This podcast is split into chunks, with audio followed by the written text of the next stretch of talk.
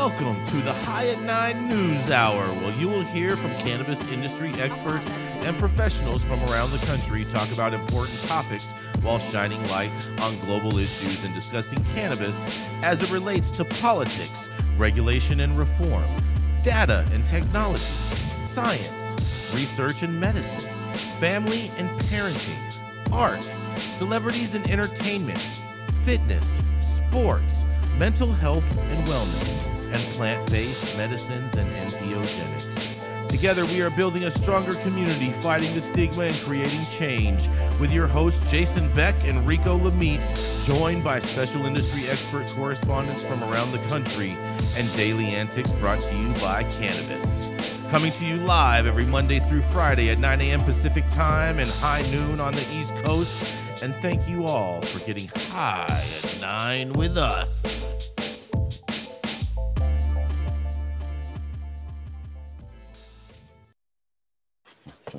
Oh, yeah. Good morning, everybody. It's Tuesday, May 30th, and today is National Water of Flower Day because that's right, flowers need water too. It's also Loomis Day, World Multiple Sclerosis Day, National Hole in a Bucket Day, whatever the hell that's supposed to mean.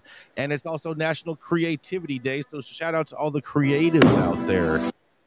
Oh, that's the wrong button. There we go. And it's also Oh yeah, you're gonna get. Hope you're ready for this. Come on, it's National Mint Julep Day, so bust out your copper cups and thank you for joining us and getting high at nine with us. It's also high noon on the East Coast, and please remember to like, share, and subscribe to us on all social media platforms. Use that fancy little QR code right there in the top hand corner of your screen to find out where we li- live on the internet. And we're live every Monday through Friday on YouTube and audio only on Clubhouse. And if you are joining in Clubhouse, well, we're having an audio issue, and so you're not going to be able to come up on stage and participate today. But nonetheless, we'll figure it out as we keep on rolling. But coming up first, also too, I have my buddy DC Scrogger in the building, live from DC with us over here in beautiful Mar-a-Lago today, joining us. And so we're gonna kick this off. We're gonna get bucked right into with the dope dad himself. That's right, the Quasimodo caretaker, the baby Yoda specialist. That's right. Oh yeah, and it's Zozo's dad too. That's right. It's the dope dad himself, Rico Lamitte.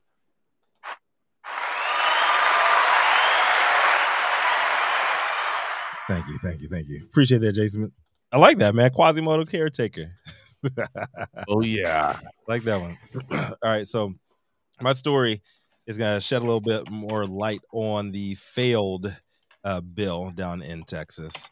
All right, so um, Houston, we have a problem. Today, I'm headed back down uh, to the Lone Star State for a story that I touched briefly on at the end of Friday's show. Uh, now we've got a little bit more color on what exactly happened with a Texas GOP Senate led death of two House passed bills set to effectively decriminalize cannabis, facilitate expungements, and allow chronic pain patients access as an opioid alternative. The bills were officially dead on arrival, well, at least for a year now, with Texas Senate leadership refusing to even bring up the measures for consideration ahead of Monday's end of legislative session.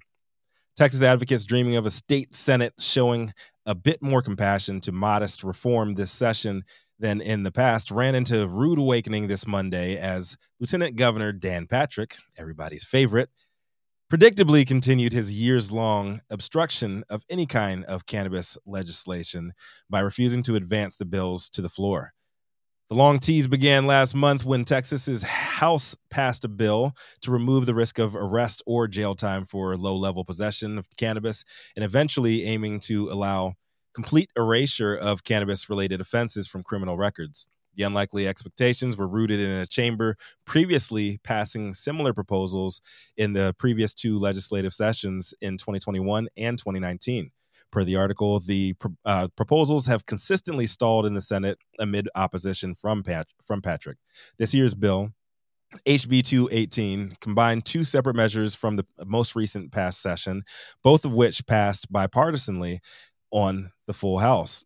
Possession of up to one ounce would have been moved down to a Class C misdemeanor, removing risk of jail time in lieu of a maximum five, a fine of $500. This is opposed to possession uh, possession seen currently in Class B misdemeanors uh, which carry penalties of up to 180 days in jail and $2,000 in fines. It also specified possession of up to two ounces as no longer resulting in arrest, uh, trading the uh, traditional punishment for simple citations. Perhaps the most devastating blow to the Texas advocates was the fact past cannabis convictions were no longer eligible for expungement. The bill carved out details for simple court processed expungements, all for a small fee of $30 yet another House approved measure that stalled out in the Senate would have uh, allowed medical cannabis as an opioid alternative for folks with chronic pain, in addition to a revision to the state's THC limit. HB 1805 would have replaced the 1% THC cap for cannabis oil, from which a volumetric dose of 10 milligrams, also expanding eligibility for low THC products uh, by granting legal access to patients for, quote, a condition that causes chronic pain for a physician uh, for which a physician would otherwise prescribe opioids end quote. Since the Texas legislature only meets every two years, the next crack at progress won't be until the next session scheduled to begin January 2025. The failure of these two bills to even be considered by the Senate after passing with bipartisan support in Texas's House is a massive letdown for everybody in the Texas state cannabis community. It'll surely lead to more illegal imports from neighboring legalized states and dangerous, unregulated hemp based derivatives being used by folks who can't get to the real stuff. And unfortunately, the same children of the lawmakers uh, that are claiming to to save them by blocking this whole damn thing.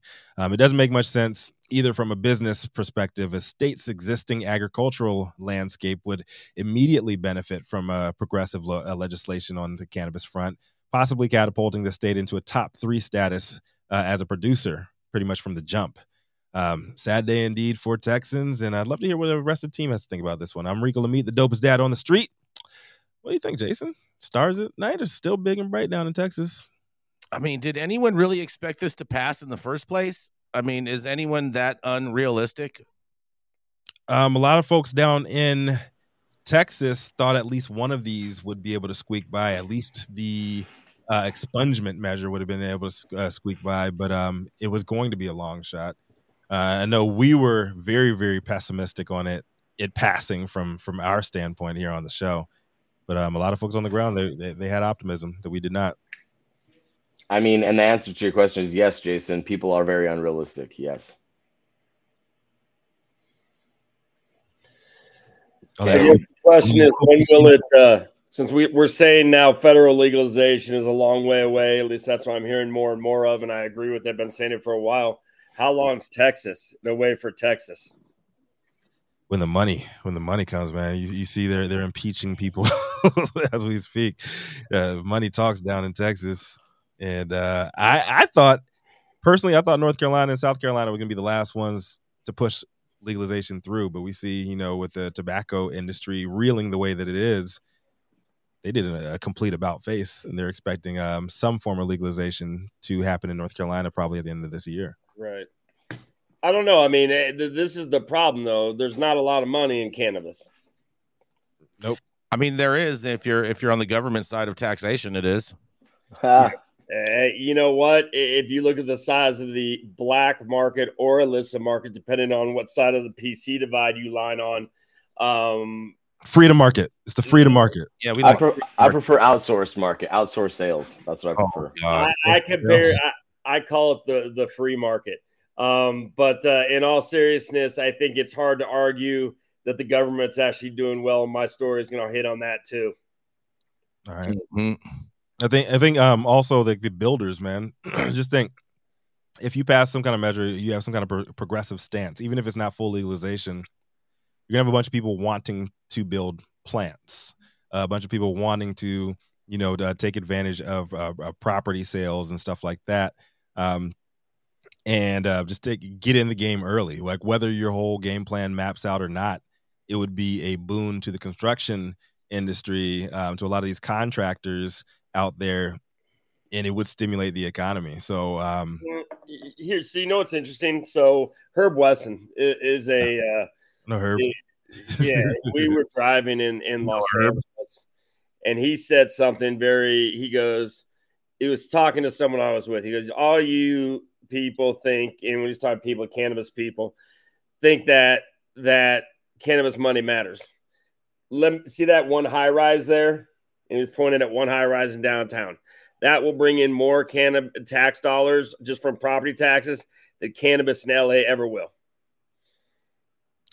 Oh, that's a great point. That's a great, great point right there, Sean. That is a real point. We are dealing with the most delusional group of people, friends that I've ever seen in the cannabis community. They're yeah. a bunch of great black market, illicit market, freedom market trappers, but they don't know economics. They don't know business very well. and they're making a lot of complaints and they're screaming about a lot of fix, fixes that will be just as dysfunctional. Uh, I got to say, people got to start looking at themselves for losing too. Sean, Sean, I wonder, I wonder, and then we're going to go to Lee. Sean, Sean, I'm just wondering if you think that that part of the reason for this delusionalization that the people in cannabis have is because cannabis has got so potent lately that it's made them all just just whackadaisical. Loopy. No, I think you're being a prohibitionist and doing associative studies there, saying they're associated with high tax. I agree with you but I'm going to tell you, knowing a lot of, I just think there's a lot of mental illness in cannabis to start with. Yeah, and I think narcissism and delusion is a very high uh, concentration of, of, characteristics in this community. But, but that's that's well, not just this community, Sean. That's not we, this community. That's business. We, we, we got Lee that wants to trying to say something. Go yeah, for it, every, Lee. Every Lee. everyone gets excited about legalization, and, and no one looks at Washington D.C., who was first to we voted to legalize 2014. Uh, Congress, your senators, your representatives stopped us from regulating and have still stopped us from.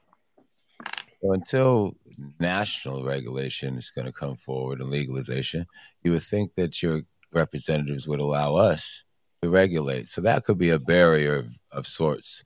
Uh, every four years, a budget comes about and it has a rider in the budget that says DC cannot uh, use any funds to implement an adult use recreational market. We have a medical.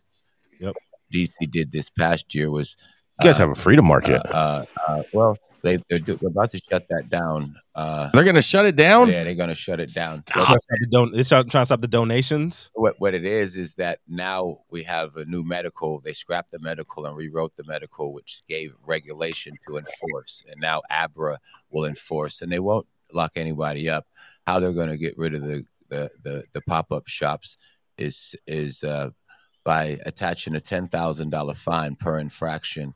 Uh, to the property itself, not just the business. Yeah, good luck with that. And, they're not. I don't think they're going to be able to. They're they're going to be that. The LA tried to do something similar, and they couldn't even do that. Then, so I doubt DC is going to be able to do that and, too. But we're, we're only well, we're, we're, we're, we're, we're super small.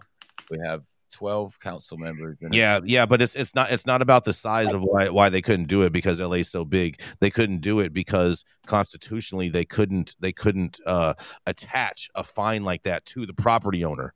Right. And, and then, so and, and, so DC is going to run across that same problem of saying, "Hey, we're well, gonna, uh, and then and having to roll count, it back." Hey, Jason, what we see is there's no, I mean, so much. I mean, social equity is probably going to be declared unconstitutional as soon as affirmative actions is declared yep. unconstitutional. So much of what our progressive clown show, and I'm a progressive, has bought us is really against the law um, in, in cannabis, and, and more importantly, to Lee's point other than it being unconstitutional, all the trap flippers are going to do is do delivery. There ain't going to be a tied to an open store. I mean, the whole thing is stupid. Delivery. They already. They already, already is. Yeah, they already are doing delivery, Sean. That's what I'm saying. They just get around. We can't. Local control has no control over this. The government has no control over this. They can't stop it. They can't control this. In 50 years of prohibition didn't tell us that. Our, but this is what's really going on, people. I mean, I'm talking to the highest levels in government and legislature and administrations and states and, and the feds. And, and, and, this is all just taxi cabin. They don't care. This right. is just about organizing the political divide. And you see the Republicans now coming up trying to organize around cannabis too, with Nancy Mace and and, and you know this conglomerate cabal of Matt Gaetz. You know people who aren't necessarily thought as liberals coming in and supporting cannabis they don't this thing's not going to be passed for a while. They they it's much more valuable to the politicians and the and the lobbyists and and and the and the people who get paid to act like they're doing something in state capitals like Sacramento and DC than actually getting done. Right. And the people being heard is, is us. in DC, they're going to go after the CFO and the business license. So they're going to that you're operating a business, the one the storefront, uh, without uh, without a business license. And in DC, what they do is they red they red door you, what we call red door. They'll put a big red sticker on your door. It means revocation of business license. Everybody knows what that means. And in DC, Scarlet letter. well, in DC, it's it's so small. Look, once you're on the list, you're blacklisted. You will not move in that city. I, I don't. all. I don't know. I think people are going to be able to get around it. They're just going to start a whole new business and go in there and, and be like, "Hey, this is a new business operation, new new corporation." Da da da da da. They're Boom. away That one. That one's dissolved. Boom. Still operation. they're- Still just they're- different company. They're allowing the shops to. uh, It's going to be. It's going to be whack a mole. They're never going to clean this apply up. for uh, to apply for a license. But for for so long, like like Jason Jason just said, for so long uh, in DC, you've had an unregulated market that was smoke and mirrors that uh, there's no enforcement for. If anybody who got locked up, as long as it was just cannabis, just shut up. They would no paper you. Uh, and Lee, Lee, Lee, do you do you think that you guys um, are running into so many problems because of the non-statehood status? oh yeah, yeah, non-statehood. See, we have- DC's never going to be a state, we- and it shouldn't be. it- it- It should not, be. No, well, not a chance. well, well, here It it is. should be. No. they're not going to give us statehood because I know oh, they're yeah, not going to yeah, do, but it should. it, it, it, No, it it, shouldn't. It, it, it comes it comes down to this: uh, if you give DC statehood, which which we want, but if you give DC statehood, then where did the other electoral college votes go to? Right. Exactly. It's, it's the same argument with with with Puerto Rico. It's, You know. it's that simple. But we're on the mainland. We're not Puerto Rico. Those are I territories. know. I know. I, I, I'm, I'm, from, I'm, from the, I'm from the DMV. Uh, What up, 202? We're, we're, we're not getting into all Over that. here. You know what? We got a commercial. We got to be right back. We're way over time already. Oh, yeah. You know what time it is? That's right. It's Tuesday over here at Green Street, and we got Smoky Vanilla with us in the building. So that's right. It is time to stretch and smoke. We just got done smoking. Now we're going to stretch it out, and then we're going to smoke again. Let's go. I'm Smokey Vanilla with my background in kinesiology and bodywork massage and assisted stretching. You got to come check it out, baby. Check me out on IG. It's Smoky Vanilla One Stretch and Smoke.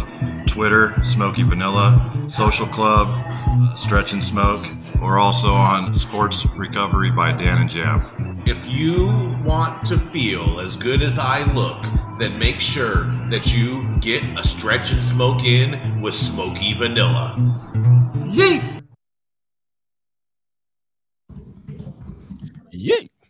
Yay. He is the cannabis industry's longest continuously operating retailer known for smoking the best weed in the world. Broadcasting live and direct today from the Vortex, which is piping him somehow into Mar-a-Lago as well, where I'm pretty sure that he has uh, just come across some newly discovered classified documents. Y'all know who it is. Jason Beck. Oh yeah, and just so you know, my story is extra extra long today, but uh, so I'm not. I'm just. I'm gonna cut it short as far as that. But if you do want to read the whole story, make sure you head over to our website www.highat9news.com where you can catch the full, full, full story. But get ready for this, Rico, because here's what they're saying out in out in the D. More Michigan marijuana companies are expected to come under receivership control. That's not something to cheer about. That's not something to cheer about. That's, It's so cold in the day. it is. Michigan cannabis companies have faced a challenging environment in the past year with the price of marijuana flower rapidly declining, causing margins to narrow at narrow at a time when competition is increasing. As a result, some cannabis companies have struggled to pay their bills and some are now under the control of a court-appointed receiver, which is one of the few options available for lenders to recover their investments in the cannabis industry. While using a court appointed receiver is common in many industries, it's relatively new to Michigan's cannabis industry, which is still growing but is becoming an increasingly challenging environment to operate in because of a number of factors in in addition to declining marijuana flower prices, like more competition and limited access to traditional funding sources among others. Michigan Governor Gretchen Whitmer, who can't find that $40 million that she owes the veterans, signed into law uh, in 2020 a bill that extended the court ordered receivership process to Michigan's marijuana industry, providing a state level remedy for those in the marijuana industry that are unable to take advantage of federal bankruptcy courts. A receivership is a remedy available for creditors to obtain funds that are owed to them. A court appointed re- receiver answers to the court and manages all aspects of the company's business in order to repay lenders and stabilize the company. Cannabis companies can't file for bankruptcy because marijuana is still illegal under federal law, and federal bankruptcy protections is not available to these companies or their lenders. That's right. Receiverships are are not a simple process though, and that's especially true in the cannabis industry. Ben Sobiek, a partner at the law firm Dickinson Wright, argues that, that that's because cannabis is the only industry that has this kind of incredible one of a kind regulatory overlay, Skorback said, making it difficult to transfer a marijuana license between companies, for example. And in a quote, he says, it's, un- it's unclear if receiverships are going to be a reasonable way to unwind these problems, he said and and I'm and that's that that's where I'm going to stop with this story. But uh, like I said, you can read the full story on our website over there at www.highat9news.com. And so, what do you guys have to say? I know I've been in a receivership and it was a nightmare. And the fact that these people are promoting and saying that the state is going to stabilize your business is just a total joke. Okay. And I can go into more in that, but now I'm going to digress and see what y'all have to say. And this is Jason Beck reporting for the High at Nine News. What do y'all think? So this is all related to uh, the fact that they said that if you can't pay your taxes, they're just going to shut you. They're, they're going to put you in in state collections and then shut you down. No, no, state collections is not receivership. Yeah, I'm I'm saying, is it connected to like the same issues that they've been having? No, no, not at all. No. Somebody's trying to sue you. No. And and somebody trying to sue you, say you owe owe a vendor or somebody, a contractor, uh, the and they wanted to sue you, and your cannabis business ain't making the money that it's making. Uh, what will happen is the court itself uh, uh will, will appoint a separate entity to run your business for you and to pay your debts off. And But- did you, did But hold on, what we're saying is a stranger. But let me though, tell you something. not What happens when you? Well, let me tell you what happens. That's what I'm asking. They just remove you completely from the equation and just Yes, run your you- shit. Yes, yes, you are removed from the equation. Yes, you are 100% removed from the equation. Let me tell you something. When you go into receivership, this, the, these people that run these things do not make smart decisions on your on your business's behalf. All they do is is work to make it less less palatable to people purchasing it so then that way your licenses are ultimately sold for pennies on the dollar and that's what's Yeah. ultimately happening because I'll tell you what uh uh we we went it went went into it on uh, based off of a ownership dispute. So there's a few ways you can go into a into a uh, into into receivership. That's not the that's not the only way that that Lee had mentioned. There are other ways uh, to to do that as well. But uh, we owed. Let me put it to you. We owed almost 10x of the number that we owed. We owed like a half a million dollars Mhm. and then all of a sudden, by the time we got out of receivership, which most people don't even get their businesses out of receivership, the receivership did such a shitty job. We owed five million dollars. Got our Jesus. business back. Jeez. So yeah, so this is total. It's total BS. It's total BS. There's no guarantee they're gonna put a competent person in there to even do anything. This isn't a kind professional that comes in to run your business. No, This it's people that say they are. This is a court appointed, uh, you know, They're par- attorneys. They're attorneys. Somebody's paralegal from somebody's firm. Mhm. Uh, yeah. Marc, Marc, have you experienced any receivership uh, cases? You're on mute, Marc. You're on mute. There we go. Am I off mute? We got you now, buddy. Yeah. Well, you know, it's interesting because what we're we're actually dealing with uh, right now are distributors who aren't paying their money, Yeah. and we, we've got some lawsuits going where you know the brand turned everything over. the distributor collected the money and didn't pay it. Wow. And, you know, that's a big problem across the whole state right now. And I think there's a, a bill moving that's, uh, you know, supposed to help alleviate that. Uh, but Where they say happened to the money? what, what, n- exactly. Where it- it's like this. Eh, that's what happened. Eh, sue me. Eh, and then you're in litigation for a year and a half to two years. And oh, we'll settle for this. And then you make a settlement agreement and then they don't pay. You know, and what mm-hmm, we've done mm-hmm. actually is is we've done a, a stipulated judgment where if they don't pay, we move right in for the judgment, which then gives us the power to go get a receiver Right. you know mm-hmm. because let's face it suing somebody no matter what it is you get a piece of paper that's a judgment a lot of times you just wipe your ass with it Yep. and it's a you, you can't collect on it it's just a right. huge circular a huge tautology of how you cannot get things done If you get it Ma- wet, you make it a wipey. It's, it's- it's- it's a Ma- huge circular jerk, if you will. Marc, I got a I got a question for you, Marc. So what's the what what are the um what's the power that some of these uh, vendors have that have these you know outstanding uh, accounts receivable with these distributors? Are they teaming up and uh, going after them in like a kind of like a, a group? Is that more effective for them? No, I, I haven't seen that happen. You know, they're coming to us individualistically, and and everyone's has their own problems. And, and a big part of the problem is they can't really afford litigation because they haven't received any money. Mm-hmm. You know, a- unless you get guys like us who are willing to, you know, do it for a percentage if you get lucky. You know, stuff like that. Sean, were you gonna say something? I just go, I mean, the real issue here, let's not dance around the subject. The regulatory system that's been put forward for legalized cannabis is a disaster and a failure of epic proportion. And the only people who aren't getting this or aren't being honest are the people who helped pass it. So we have a lot of very liberal, arty uh, activists who don't understand economics or government or regulation That part.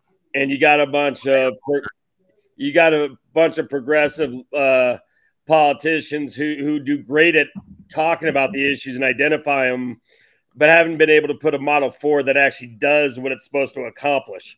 Um, and, and until we figure out how to actually bring models that work, we're going to be stuck in the same old shitty prohibitionist state. Right. And, and the, uh, this is what I always say is you can't show up to a football game with basketball shorts on and get your knees taken out real quick. Oh man, you know what? On that note, we're gonna keep it moving. We got to head over. Party. Attorney that tells everyone the STFU all up again. That's right. In order to stop, not talk to cops and stay out of jail. That's right. It's the Pot Brothers in Law themselves. That's right, Mr. Marc Wasserman. Hey, thank you for. right? Right? Ha- Am I on? Am I on? You're the better looking brother, right? Uh, yes. I am. That's what they say.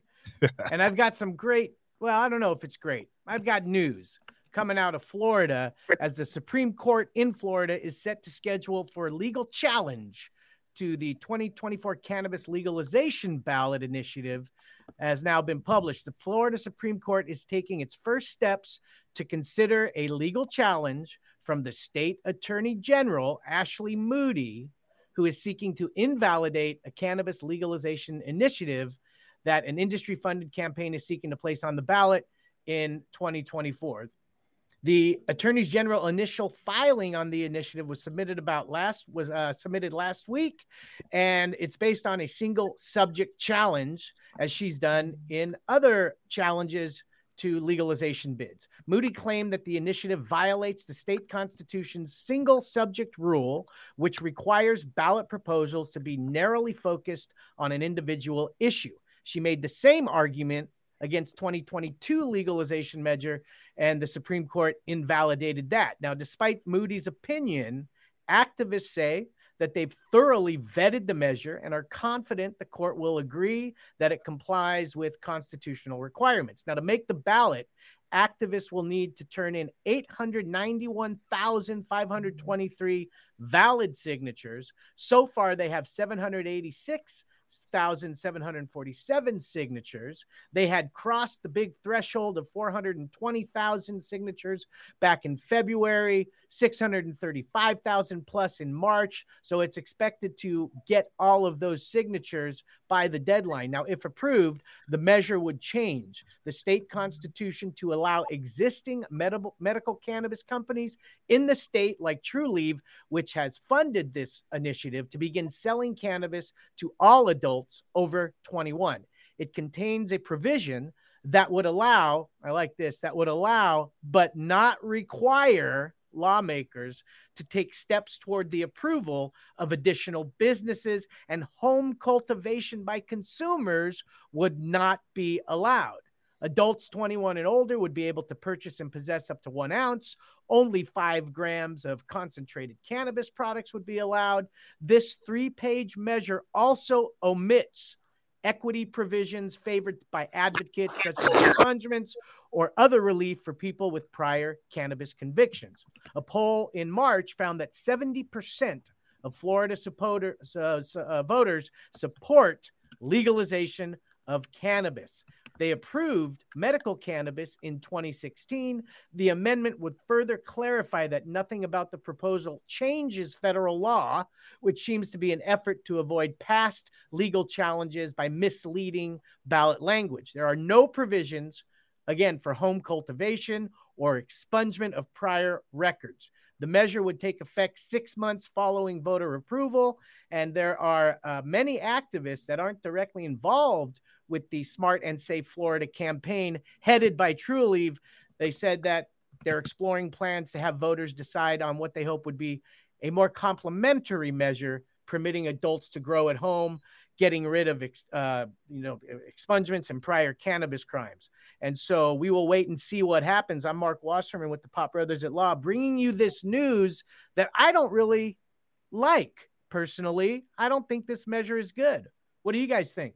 You don't like it, huh? I I, I don't. I don't. I mean, you know, you gotta like aspects right. of it where yeah, if mm-hmm. everybody adult can consume, great. But leaving out these provi- home cultivation, you know, it makes sense that a big business a big cannabis business is behind this measure. So if they don't want people growing at home, making their own, I don't like that. I don't like that they're not uh, having something in there to allow for exp- uh, automatic expungements for prior cannabis convictions. Those are the things I don't like. Mm-hmm. Yeah, I, I, agree with you wholeheartedly on that. The home grow on that front, especially because Florida's a cartel state, right? Oh you boy, a, a, a limited you, in a business sense, uh, business standpoint. Oligarchy. Let's call it what it is. Yeah. Yeah, you, you have a limited amount of government, you know, as uh, sanctioned growers that you're going to be all getting your product from, and you see what happened to Connecticut when they did the same thing before they came with adult use. Um, they only had four state approved cultivators and two of them went down and 50% of your entire production for the entire state goes down what are you going to do Hey, Rico, I, I, we lost Rico, so I'm going to say, go for it, Sean. Hey, Rico, we, uh, I like your cartel comment as a political point. Um, so don't let Jason try to censor you. He has a habit of doing that. He, um, he, he just wants to be a Florida resident down there. Yeah, he wants one of those. He wants Trump's. Uh, DeSantis has promised him probably some uh, license, uh, so that he wanted to be part of it. But in all seriousness, uh, we can say no. And we talk about the disaster that has become legal cannabis. We should have said no in 2016 to a lot of this stuff until we were able to negotiate a better deal, a more functional, workable deal. I think the voters, the patients of Florida, which the current medical system absolutely doesn't serve them, they're in the illicit market. Um, and that's actually hurting the legal industry. The legal industry is not even doing good and yet we keep doubling down on stupid. Right. Why? Because they they want to milk this industry for so much money that they think is there, that they think is there, but it ain't there. Like to people, was it Ron Demonius, Meatball Ron down there was proposing? Oh. He was he was proposing the renewal of your license for one million oh, dollars. I don't have a problem with that. I don't have a problem with that. So all you're going to have with these limited amount of cultivators that are approved, all you're going to have is the deepest of pockets, which is in your That's words, Jason. who's there, bro. Yeah, That's and already people- who's there. Uh, Stop no.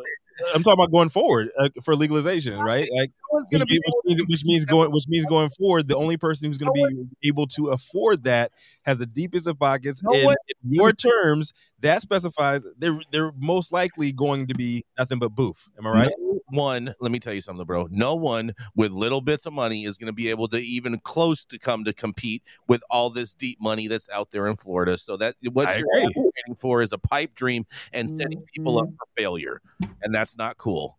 And we're going to go to a commercial. We're going to be right back. Ryan wins. Keeping up to date on the evolving policies of relevant state, local, and federal governments is key to success. When the future of your business is at stake, you need representation as dedicated as you are.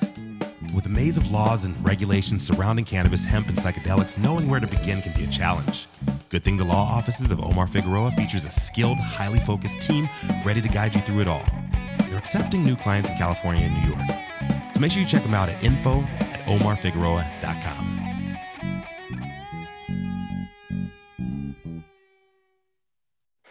Uh, oh yeah, stop whatever you're doing. Make sure you hit that subscribe button. If you are watching us from Marc's page, make sure you come on over here, hit that subscribe button so you know where you can find us every Monday through Friday over here on YouTube.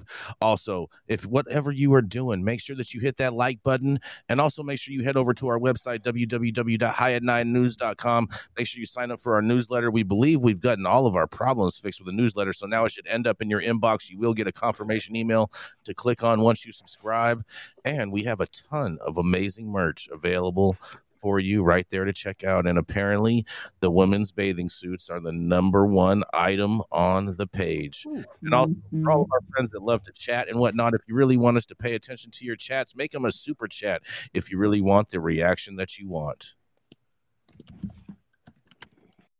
Control Tower from Highly Educated has perfected the dab. Utilizing the concept of thin film evaporation, you can waste none of it and taste all of it.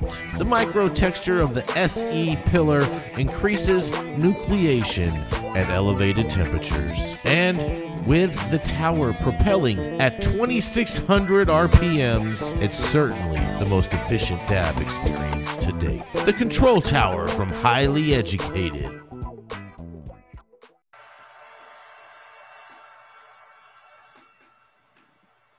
You like us? that music, a little background music going on right there. Oh boy. This patient advocate and 15 year regulated market industry vet has worked across the U.S. from Colorado, California, Florida, Massachusetts, and New Jersey. He is also a fellow dope dad. Come to the stage next. Y'all know who it is Saman Razani. Good morning, good morning, good morning. Hi at nine fam. All right, we got a really cool story. Um, this is out of uh, MJ Biz, and it's about uh, psychedelics and cannabis use um, in patients. And uh, I'm, I'm sad that our, our boy Matthew St. Germain isn't here to, to comment on this. Hopefully, he's listening. Researchers combined cannabis and psilocybin for medical treatments. Um, combining cannabinoids with psilocybin into a single formula for treating both physical and mental health issues took another step closer to reality, as described in a product patent from a major cannabinoid laboratory, CaaMTech, C A A M Tech. CaaMTech, based in Issaquah, Washington, less than 20 miles southeast of Seattle, is analyzing how two substances interact with each other, as well as specific physical and mental health outcomes that can be expected. Their purified psilocybin cannabinoid product, I'm sorry, their purified psilocybin and cannabinoid product is in the early development stages right now. This patent development is coming at a time when there is more genet- uh, genetic information about both cannabis and psilocybin, opening the door, exploring other ways that these two substances could work together and perhaps be combined into new commercial products. For example, cannabis combined with psilocybin has been found to shrink tumors in breast cancer in the specific case of a 49 year old woman. That discovery led researchers to conclude that growing anecdotal and real world evidence is reported of the therapeutic effects of cannabinoids and psychedelics in reducing both tumor hmm. proliferation and, a- and aiding as a palliative medicine to treat pain and psychological distress associated with cancer and chemotherapy. Researchers now say that they can envi- uh, that they can envision a one and done solution to serious mental health and inflammation issues that uses propri- uh, proprietary uh, sorry properties of both possibly by mixing psilocybin with minor cannabinoids such as cannabichromene CBC, which is one of the more abundant which is one of the more abundant cannabinoids in the plant. Well, I don't know if I agree with that. The uh, that most certainly can be done. Charlie Bowman, president and CEO of the Canadian cannabis company Hexo Corp, told MJ Biz Daily. CBC is hard to grow. It's hard to synthesize, so it's expensive. He added. If I take just a little bit of CBC and combine it with psilocybin mushrooms, I'll be able to get a different price point that will open that up to more customers and consumers. So you can see uh, I'm sorry. So you can put CBC into a water soluble form and then put it with mushrooms so you can actually consume it as a tea. Daniel McQueen, the author of Psychedelic Cannabis and the executive director of the Center for Medicinal Mindfulness in Boulder, Colorado, is doing cannabis assisted psychedelic therapy at an organization involving uh, involving facilitating individuals' psychedelic cannabis and ketamine experiences with medical oversight, guided meditation uh, sessions, individual coaching classes, and community support. He agreed that psilocybin and cannabis pill or combo compound is totally doable, but we're able to induce psychedelic states with, canna- uh, with cannabis without any other psychedelics, he told MJ Biz Daily. We work, regularly, we work regularly with cannabis and psychedelics for the same reasons that people go to get psilocybin and other medicines. So I imagine a three hour DMT level psychedelic experience with the emotional support of MDMA and the capacity to retain your sense of, of agency, the control over your actions and their consequences. McQueen added, referencing the hallucinogenic drug dimethyltryptamine, DMT. This is what we're experiencing with psychedelic cannabis. Various obstacles. There are serious obstacles to creating a combo compound. Cannabinoid and psychedelics act on different receptors in the brain. Cannabinoids, such as THC, binds primarily to the CB1 cannabinoid receptors. CBC binds primarily to the CB2 receptor. Psychedelics, such as psilocybin, bind primarily to the 5-HT2A serotonin receptors. But there has been research showing that cannabinoid CBD can bind to serotonin, and that when serotonin is joined with the CB2 cannabinoid receptor, the, res- the resulting combination can do things that neither receptor can do on its own. For example, according to a t- 2022 study by Spanish scientists investigating ischemia, a condition that causes interrupted blood flow, in newborn piglets, neuroprotective effects were brought about by serotonin receptor activated by CBD. In fact, the main neuroprotective effects of CBD are believed to be related to the activation of the 5-HT1A receptor, which is one of the three serotonin receptors that psilocybin binds to, the study found tumors, brain injuries, and PTSD. Buoyed by the potential of the combo compound, the medical cannabis community is growing increasingly excited. For example, cannabis combined with psychedelics has been found to shrink tumors significantly in breast cancer. Other work at the University of Miami is examining combining CBD with psilocybin in one pill to treat traumatic brain injuries and PTSD.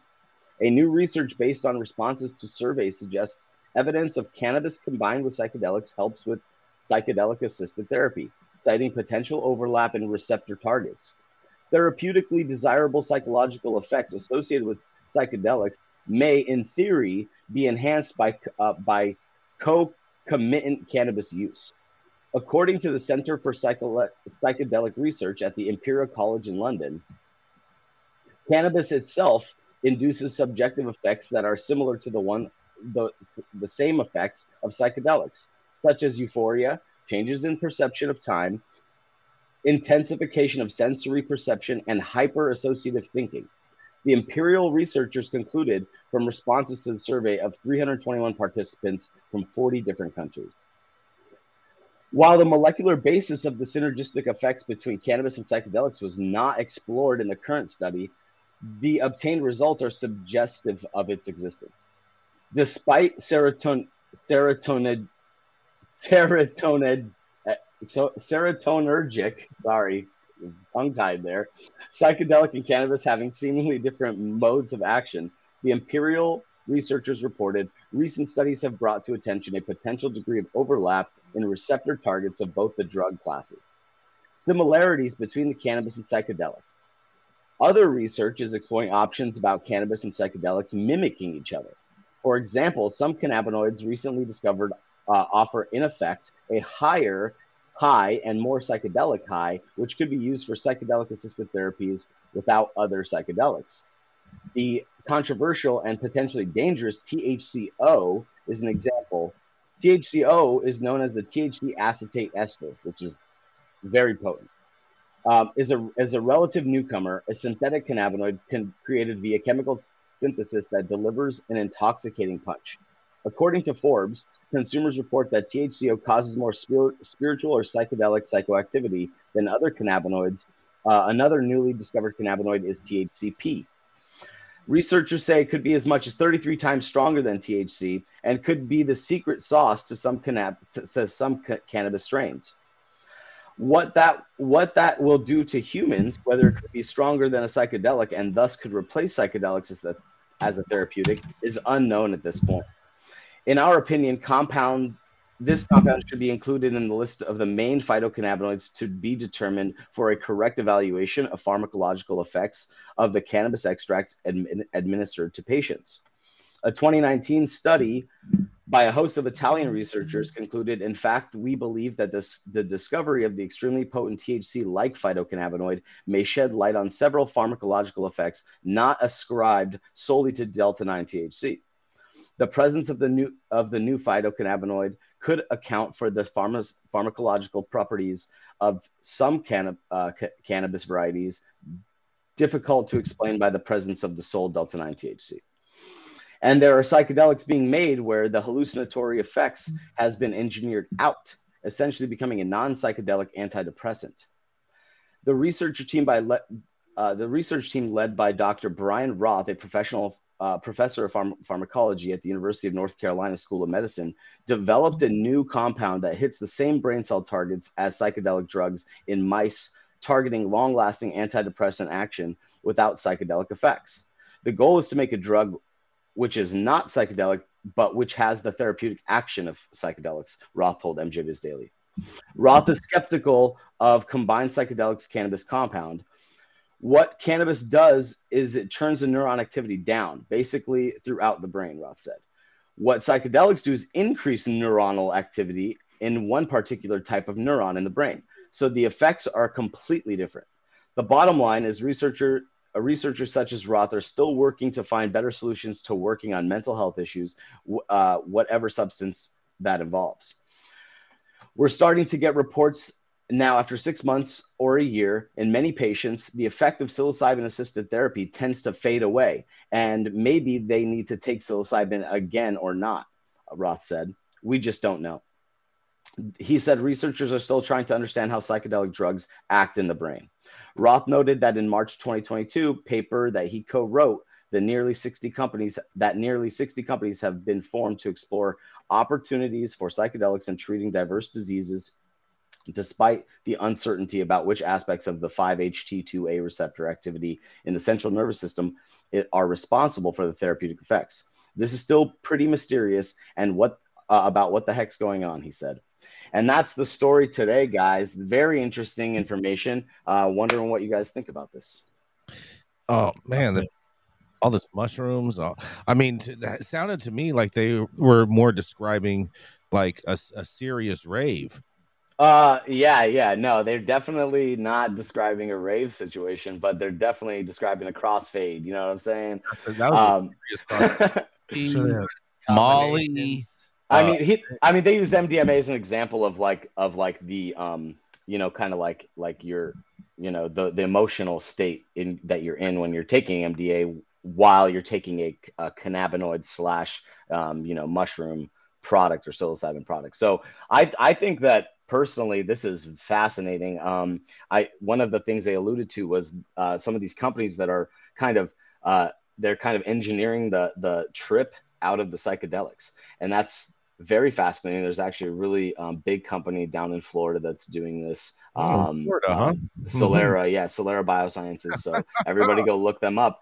This is this is a well, well, it's all synthesized, right? Um, Yeah. except mushrooms. Um, but but this is but this is like getting into the level of hey, like are these natural products viable in the farm pharma realm? And um, or are they just going to synthesize it to hell or convert it to hell, isomerize it to hell? And will they be able to consistently get you on your level? Yeah, I mean, save yourself some money and just go throw some mushrooms down and smoke cannabis. I mean, to be honest with you, as someone who's a heavy, I've done them all together, all at the same time. Oh boy! And uh, That's only one way to do it. cannabis and ketamine are called world peace, and so I definitely think there's a benefit. But let's not lie, what these research companies are doing, they're just trying to develop something they can wrap IP around and sell it within the insurance industry and make money. They did this with ketamine and Ketamex, the J and J product that was nasal spray. Ketamex came out and basically Trump told J and J they should buy all of it to save all the veterans' lives. Well, it's not very good. And interesting enough, if you look at these psychiatric uh, tools we use in, in the pharmaceutical, their efficacy is barely higher than the placebo. And that's really if it, from an antidepressants to Ketamex was just at the placebo practically. And they're trying to sell it for $20,000. Why? Because a dollar fifty vial of ketamine, I guess, gets you high. And they're trying to use this. We got to get the hallucinogenic part out of it because that's bad. When ironically, it's the hallucinogenic part, in my opinion, that's the healer because it gets your mind out of the fucking same place and sends you into La La Land, which is healing like a retreat. I mean, it's so corrupt scientifically and corrupt morally what they're doing, and they're doing it like they've done all along, trying to minimize the natural plant and, and natural and the psychedelics that do have for a dollar fifty, like ketamine, which is natural, and, and they're trying to reinvent a wheel for their own benefit, and they're hurting us all. And um, Well, I mean, I- uh, it might it might it might be a little controversial to say uh, to say this here, but um, I mean, would you, could you argue the same about like CBD and all the promises that we have heard? Yes. Um, CBD, you got Well, Hulk- well, Hulk- I mean, I mean, coming out I saying mean, that, like, no, CBD no, they- changed his entire life. Uh, no. The answer is no. I mean, that this, the cannabinoids are Mhm. actually uh, are actually feasible and viable for treatment. But what's I'm not, happening talking, is I'm not snake full oils. spectrum. Yeah. I'm Well, talking- but I mean, but I mean, that's with anything. It's with THC too. People said, "Oh, it takes your pain away." In fact, THC sometimes increases the pain in in people with chronic pain. So it's Okay. like I think it's the way that you sell it and the way that it's being sold by snake oil salesmen in our in our industry, and that's just the, It's the always reality. Sold by the gram or the eighth. But in America, there's always going to be a place on somebody's shelf for plenty of snake oil. That's right. Marc, what do you, you have any thoughts on this, Marc? Any of the psychedelic psychicness? You know, I think it should all just be legal. I think people should be able to do whatever they want with whatever they want. You know, you as long as they're not hurting anybody and they're safe. I think let us let us do what we what we want. It's already happening. People are already doing it, and there's too many people that are getting busted for really just wanting to medicate. And hey, if somebody wants to trip a little bit, you know, let them. You know, again, if they're not hurting anybody, I don't see a problem with it all being. Marc, legal. Marc, Marc, you realize the placebo effect works. Like it's all about mindset, man. The placebo effect, even if it doesn't work, like uh, um, scientifically, like that shit helps some people heal. Marc, you do realize that you're lobbying for, uh, for yourself to be out of a job. Are you looking to retire? You know, I've got a couple movies uh, coming out. I'm an actor, so Uh-huh. uh, I, I, but you know, we're on strike too. So you know, I Jay- but I don't He's gonna care. ask you, you retire? Are you retiring? Is he trying to sell you a timeshare? He's gonna try to sell you a timeshare, a Trump timeshare at Mar-a-Lago. I ain't going to Florida. I tell you that. Mar-a-Lago, no. We got to go to a commercial though. We're going to be right back. How's it going, guys? Saman Razani coming to you from Green Street here with Jason Beck, smoking on the best weed in the world. Did you know that we have an audio only version of our podcast available on Apple, Google, Amazon, iHeartRadio, and Spotify? Tune in now and check it out.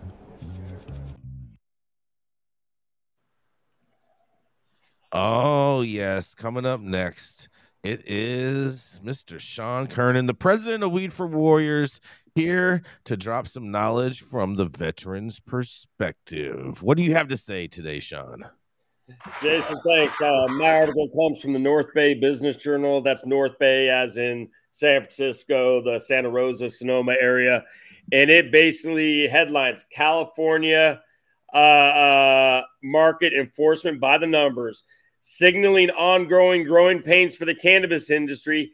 California collected less in tax receipts from businesses over most categories in the first quarter, the State Department of Tax and Fee Administration reported. Tax receipts for the period ending March 31st totaled 216.1 million, a 13% drop from the last quarter of 2022. The figure was also almost 100 million less year over year or down 31% with 311.6 million in 2022's first quarter. The California Department, the crackdown on the illegal trade is the answer, according to state officials. The California Department of Cannabis Control also reported Monday that its delegated task force assigned to stomp out the illicit market seized unlicensed cannabis plants and products with a retail value of 52.6 million for the first quarter of 2023. The Caesar shows a 39% jump in market removal compared to the amount captured in the last quarter over prior year. An even larger gain was made in the number of plants eradicated.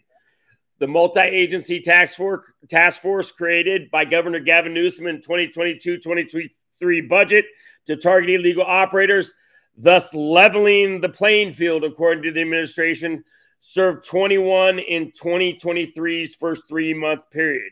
Significantly improving our results speaks to our effectiveness and will support the legal cannabis market, the state cannabis regulators, law enforcement chief Bill Jones said in a statement.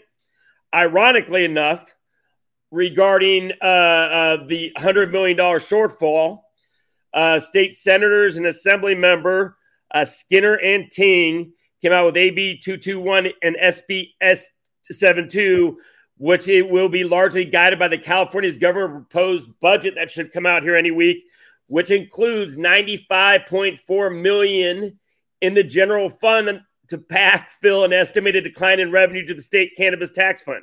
So what's going on now is is taxpayers are being tapped to fulfill the backroom promises made to get 64 together. And that's money to the SEIU, it's money to the environmental groups to remediate a mess that now we're making the mess worse. The irony of this failure is just gigantic. We've had multiple stories on this show, what's going on, and it's not just California. Somebody's got to wake up because this thing is only going to get worse. And all we're doing is we've legalized cannabis for the privilege, and the rest of us are going to have the target of law enforcement on our back still.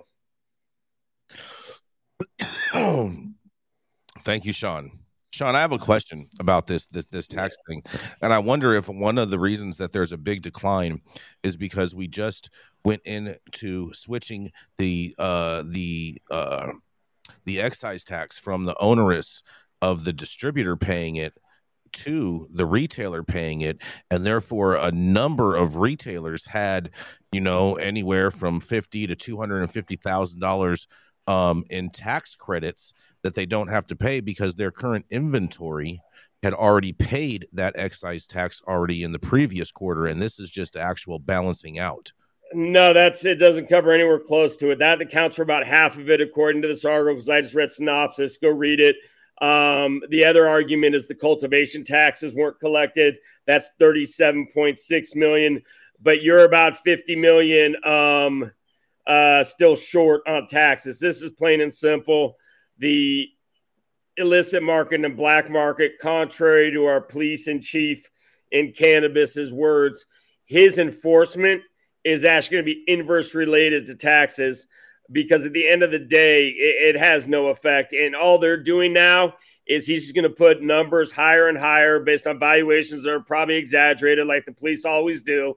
And we are, we're going to find ourselves out at, at ground zero. We have the environmental disaster continuing and getting worse. We have immigrant exploitation, all the things us progressive woke liberals in California say we're against, we're causing with Prop 64. Self-fulfilled, uh, self-fulfilled prophecy, right? That's right. it, it is Mary tale for the East. Yes, please, please, hey, Lee. Can you please bring these these headlines and these stories and, and this passion from the from the West Coast and the pain like over to the East Coast because I, I had high hopes. I had high hopes for New York, but New York just Oh, seems New to have a New York- New York, mission New York, to come. New York hasn't even got started. That's the thing. Mhm. New York has they gave social equity, and that's it right. Mhm. Uh, the next round is is for the big boys, and those Yep. licenses. Uh, I'm not saying your social equity license or your or your hemp farm. Uh, uh, is it the micro license in New York? Is the license for uh, everyone anyone operating in New York right now? And the micro license Yep. in New York, uh, though we we thought this month they would give the actual the actual square footage and the limit, uh, but hopefully it would be this month, uh, June come. See, see, see, see, that's what- that's what I'm talking about. Oh, you guys have all this hope when they tell you that they're gonna do some shit. New Jersey, New Jersey right now has uh, uh, le- legacy licenses uh, in New Jersey. There's a legacy, actual legacy license application in New Jersey, and no questions asked license for any trapper, anybody underground grower. Uh, you don't have to answer any government document of what you've been doing. Uh, there's a a exercise tax money. We put fifty million dollars of the exercise tax money towards educational program to help people uh, understand what the business is, write business plans, business mentorships, and up to a hundred thousand dollar grant uh, for uh, those uh, applicants. The whole program is free. Uh, because it's put forth from the money that was supposed to be used for exercise education from the medical program. Uh, Big up Wesley McWhite. Big up Wesley McWhite putting the things out Yep. there. uh, uh, and uh, uh, New York. New York's just waiting on this micro. The micro in New York gives it gives you this.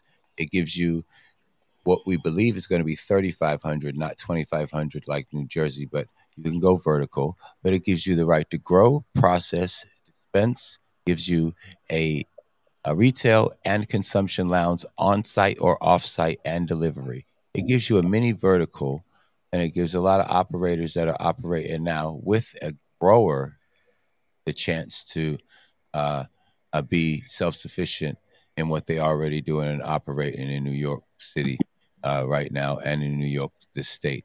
Uh, so we're just waiting on for the micro license what the square footage and a limit. The limit uh, in New Jersey is for the micro is a thousand pounds.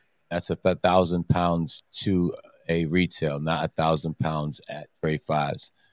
The micro license in New York gives you a thousand pounds of Trade Fives, which is basically six point four million. Going to tax you heavy, uh, uh, but six point four million in Trade Fives for the micro, and if they limit you at a thousand, or on a thousand pounds of flour, keeping the wordage as flour, keeping it as that. That way, if you're single, Well, uh, well, Lee, Lee, uh, Lee I, I'd love to go deep on that one. We are at the top of the hour here, man. Uh, much respect to you, much, yeah, much, much, much love, uh, dropping gems on us, and we got nothing but love for our East Coast brethren and sisterin out there. We just want y'all to not fuck it up like we have out here on the West. Rico. And Yes. I have one last big headline for everyone, and you can go over to Read it, High at Nine, Jason. Nine News website, www.highat9 news to check out the full story. But Minnesota Yes. Governor Walz is expected to sign the bill legalizing adult use marijuana in the state of Minnesota. And guess this, you guys. You're never gonna guess who is who is gonna be there. Also, that's right, former Minnesota Governor Jesse, Jesse, the body, the body. Yeah. the button's broken over here. Well, big us, big us, Minnesota, man. I hope you guys get at least most of what you guys were uh, looking to get over there, man. Um, you got anything else on that one, Jason? You just uh, roll into the outro. Yep. We're All right, man. Big, big ups to the Minnesotans out there, man. Good luck on everything, and I hope that uh, you guys hope it's all that you dreamed and hoped it would be. Welcome to the fucking fight.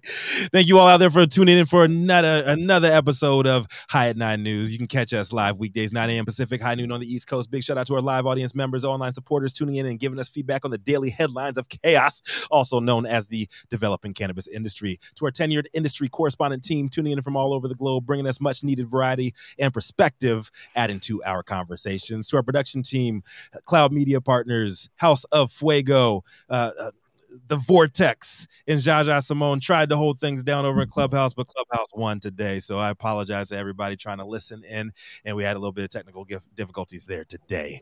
But um, to the haters out there, get a job. How about that? or head down to Florida and work for one of those cartels.